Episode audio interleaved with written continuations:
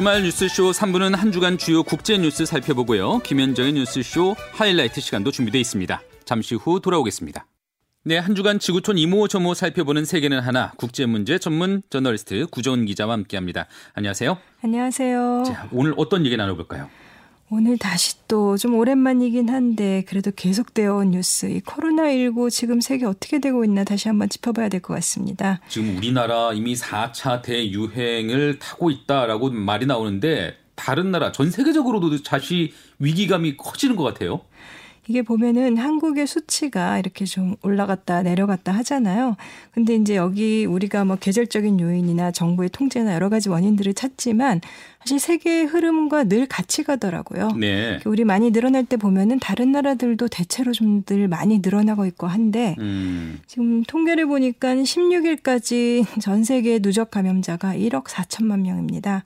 이게 참 코로나19 사태 시작될 때만 해도 상상을 못했던 숫자인데 1억 4천만 명이요. 예, 그 사망자가 300만 명이네요. 네. 이제 작년 말에 그 백신들 임상 성과가 발표가 되고 또 이제 올 들어서 미국과 유럽 중심으로 접종이 시작이 됐잖아요. 근데 그럼에도 불구하고 그 말씀하신 4차 유행 같은 얘기 여러 나라에서 나오고 있습니다. 네. 특히 지금 보면은 미국이 전체 감염자 수 가장 많고 그 다음이 인도, 브라질, 프랑스 순서인데 뭐 인도와 브라질 상황이 아주 심각합니다. 뭐 인도 감염자가 총 1,400만 명이 넘어요. 음. 그리고 사망자가 17만 명 정도인데 이제 의료 붕괴도 문제이지만은 이제 사회적인 혼란이나 이제 고통 같은 거 더 큰 문제겠죠. 15일 인도 당국이 발표한 걸 보니까 하루에 20만 명이 확진을 받았습니다. 와, 하루에만 20만 명이 확진이 됐어요. 예, 이게 작년에 뭐 하루에 뭐 8만 명 중국 전체 감염자 수만큼 확진 받았다. 10만 명을 받았다. 막 이렇게 됐었는데 코로나19가 번지기 시작한 이래로 한 나라에서 하루에 이렇게 많은 사람이 확진받은 것은 처음입니다. 굉장히 우울한 도시 인구네요. 예, 우울한 기록인 거죠. 예, 예. 작년 9월에 인도에서 이제 급 확산을 하다가 그다음에 좀 잦아드는가 싶었는데 지난달부터 다시 폭증하고 있습니다. 지난달부터 다시 폭증하는 이유는요?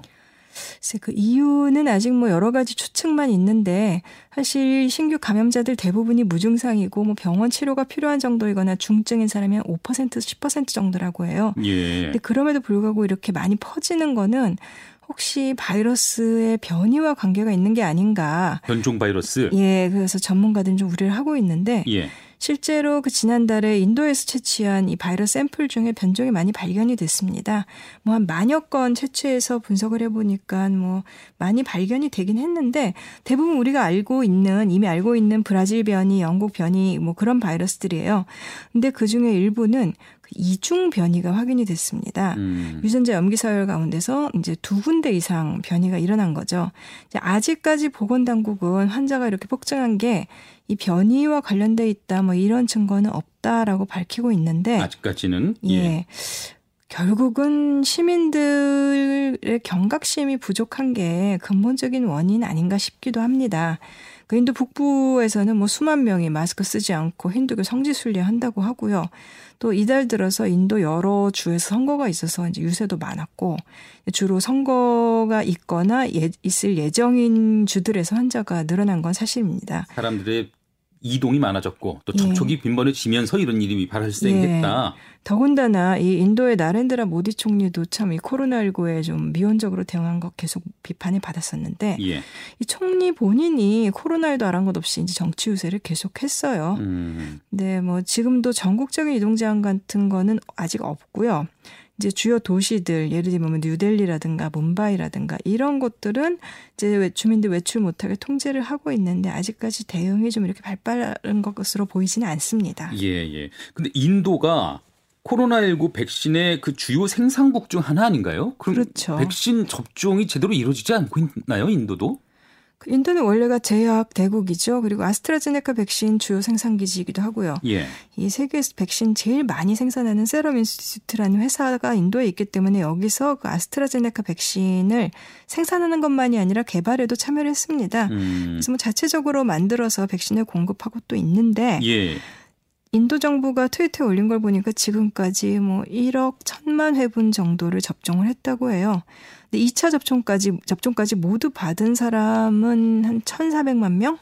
많기는 많은데 숫자로 보면 절대 숫자로 보면 그 세계에서 몇 번째로 많습니다. 예. 근데 아시다시피 인도 인구가 14억 명입니다. 아. 이 1,400만 명이 이제 면역력이 생겼다고 하더라도 뭐 1%에 불과한 거죠. 인구가 워낙 많으니까 어쩔 예. 수가 없네요. 그리고 뭐 화이자나 모더나 백신 같은 이런 외국에서 백신들은 아직 승인도 안 해가지고 이제 와서 뭐 정부가 좀 더 승인 절차를 빨리 하겠다 뭐 이러고 있는데 예, 예. 이제 문제는 환자가 폭증하면서 의료 인프라에 과부하가 걸렸다는 거예요.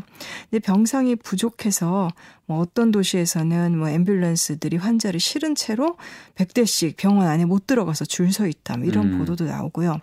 심지어는 그 치료제 이거 미국 길려드라는 회사가 개발한 렘데시버라든가 뭐 이런 것들 치료제에 많이 거론이 됐었잖아요. 예. 이 치료제가 모자라서 이 약들을 구한다면서 이제 암 시장을 찾는 사람들도 많다 이런 보도도 나왔습니다. 치료제를 거래할 수 있는 암 시장까지 나왔어요. 예. 이 렘데시버도 사실 인도에서 많이 생산이 되고 이제 코로나19 확진자가 늘어나니까 인도 정부가 수출을 제한했거든요. 그런데도 못 구하는 사람들이 많아진 것도 있고 이제 약, 약이 부족한 것도 문제이고 그다음에 코로나19 진단, 그다음에 치료 이 병원 대기하는 게 너무 길다 보니까 이제 암 시장이 생겨난 거죠. 그러네요. 지금 인도 상황을 짚어 주셨는데 다른 아시아 상황, 다시 아시아 나라들 어떤가도 궁금한데요. 아시아 여러 나라에서도 지금 뭐 마찬가지로 재확산하고 있습니다. 뭐 필리핀과 태국도 한 달 새 환자가 늘어서 뭐 병상이 모자란다. 그래서 환자들이 이 병원 저 병원 지금 이동하고 있다. 이런 보도가 로이터 통신에 나왔는데 예. 이 필리핀과 태국은 환자가 뭐 아주 그렇게 많지는 않습니다. 필리핀은 좀 많아서 확진자 27만 명이라고 하는데 근데 문제는 한 달 새 30%가 늘었다고 합니다. 음. 그 태국은 누적 확진자가 3만 7천 명 정도? 사실 좀 이례적으로 적은 수준인데요. 15일 하루에만 1,500명이 확진을 받았습니다. 예. 그다음에 캄보디아 같은 경우는 확진자가 누적 확진자가 다 합쳐서 5천여 명인데 뭐 진단 검사를 많이 좀 못하지 않았나 싶은데요. 실제 감염된 사람은 훨씬 많을 것이다. 그럴 수도 있을 것 같아요. 이제 예. 주변국들과 좀 차이가 많이 나는데 아무튼 여기도 증가 추세여서 15일에 그 수도 프놈펜 일대에 좀 록다운이 실시됐다고 하고요. 그 인도와 붙어 있는 방글라데시는 감염자가 지금까지 한 70만 명 그리고 하루 7천 명씩 확진자가 늘어나고 있습니다. 그래요. 그 예전에 한창 사망자가 속출했던 정말 코로나19로 국가적인 위기를 겪었던 그 브라질 상황은 어떤가도 궁금한데요. 어, 브라질은 지금 너무너무 심각합니다. 누적 감염자가 1,400만 명이고 사망자가 37만 명인데 특히 최근 며칠 새에는 하루 사망자가 막 3천 명씩 된다. 이렇게도 현지 어, 언론들이 끔찍한데요. 보도를 했어요. 끔찍합니다. 예. 특히 이제 병상도 모자라고 치료제도 모자라고 그러다 보니까 중증으로 이어진 감염자들이 이제 사망을 하는 거죠. 근데 코로나19 사망자 4분의 1이 상파울루주에서 나왔는데 네. 이 지역이 브라질에서는 그래도 가장 잘 살고 보건 인프라도 양호한 지역이거든요. 그런데도 뭐 근육 이완제라든가 진정제 이런 기초적인 치료에 필요한 의약품이 모자란다고 해요. 그래서 주정부가 연방 보건부에다 13일 서한을 보내면서 의약품 공급 좀 해달라 이렇게 호소를 했는데 아홉 차례나 지금까지 요청을 했는데 정부로부터 다 묵살당했다 이렇게 이제 울분 섞인 이런 서한을 보냈습니다. 그 자체가 이제 브라질의 의료 현실을 그대로 보여주는 거죠. 그렇죠. 그러다 보니까 이제 집중 치료실에서 이제 치료받는 코로나19 중증 환자들 필요한 약이 없다 보니까 병원이 재난의 현장처럼 돼버리는 거예요. 아, 그래서 현지 언론이 공개한 걸 보니까 뭐 한 병원에서 이제 진정제가 없어서 그 집중 치료실에서 치료를 받는 중환자를 팔을 이제 병상 그 침대에 묶어놓고 치료하는 사진과 동영상이 공개되기도 했습니다. 아우 너무 끔찍합니다. 예, 진정제 그 진정제 하나가 없어서 환자를 그냥 묶어놓고 치료를 할 수밖에 없는 현실. 아 이게 브라질의 그 보우소나로 정부가 계속 실책한 것이 이런 재앙을 불러들인 하나의 큰 원이 되지 않나 이런 생각도 들어요. 지금 그 도널드 트럼프 전 미국 대통령과 함께 이 팬데믹 때 대통령이라는 존재가 총사령탑이 아니라 제 국가를 재난으로 밀어넣을 수도 있다라는 걸 보여주는 말입니다. 실리인 것 같은데요. 예. 보우소나로 대통령은 처음부터 코로나19가 얼마나 위험한지 굉장히 경시했고 또 방역 조치를 제대로 취하지도 않았죠. 뭐 말라리아 약을 치료제로 밀고 또 백신 불신론을 나서서 퍼뜨리고 그랬는데 국제의료단체인 국경 없는 의사회가 브라질 상황을 조사한 다음에 14일에 성명을 냈습니다. 당국이 과학적 근거에 바탕을 둔 방역 조치를 취하지 않았다. 그래서 보건 시스템은 무너지고 있고 아주 그 영구적인 그 애도의 상태 뭐 이렇게 돼가고 있다. 한마디로 늘 곡소리가 난다. 뭐 이런 내용이죠. 그래서 코로나19가 이 인도적인 재난이 됐다 이렇게 규정을 했습니다. 예. 이 보우소나루 대통령은 실제로 이것 때문에 브라질 안에서 정치적으로도 굉장히 많은 공격을 받고 있습니다. 그래서 그 연방 의회가 이 정부의 팬데믹 대응을 조사를 하기로 했어요.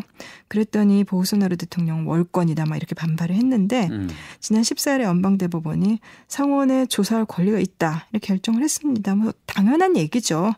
근데 보우소나루는 계속해서 지지자들 만나서 나는 아무도 위협한 적 없다 뭐 이런 설득력 없는 얘기만 하고 있는데 특히 또 이 브라질이나 라틴 아메리카 일대에 많이 퍼지고 있는 이 P1 변이라는 게 있는데 그 P1 변이 바이러스들 실제보다 더 실, 예상했던 것보다 실제로는 더 위험할 수 있다 이런 연구 결과도 나왔고요.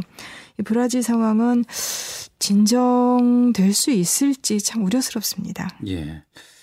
아, 이렇게 개도국의 개발도상국의 코로나19 위기가 갈수록 좀 심각해지고 있는데 문제는 이렇게 개도국일수록 백신 공급의 그 우선순위에서도 밀린다는 점인 것 같아요.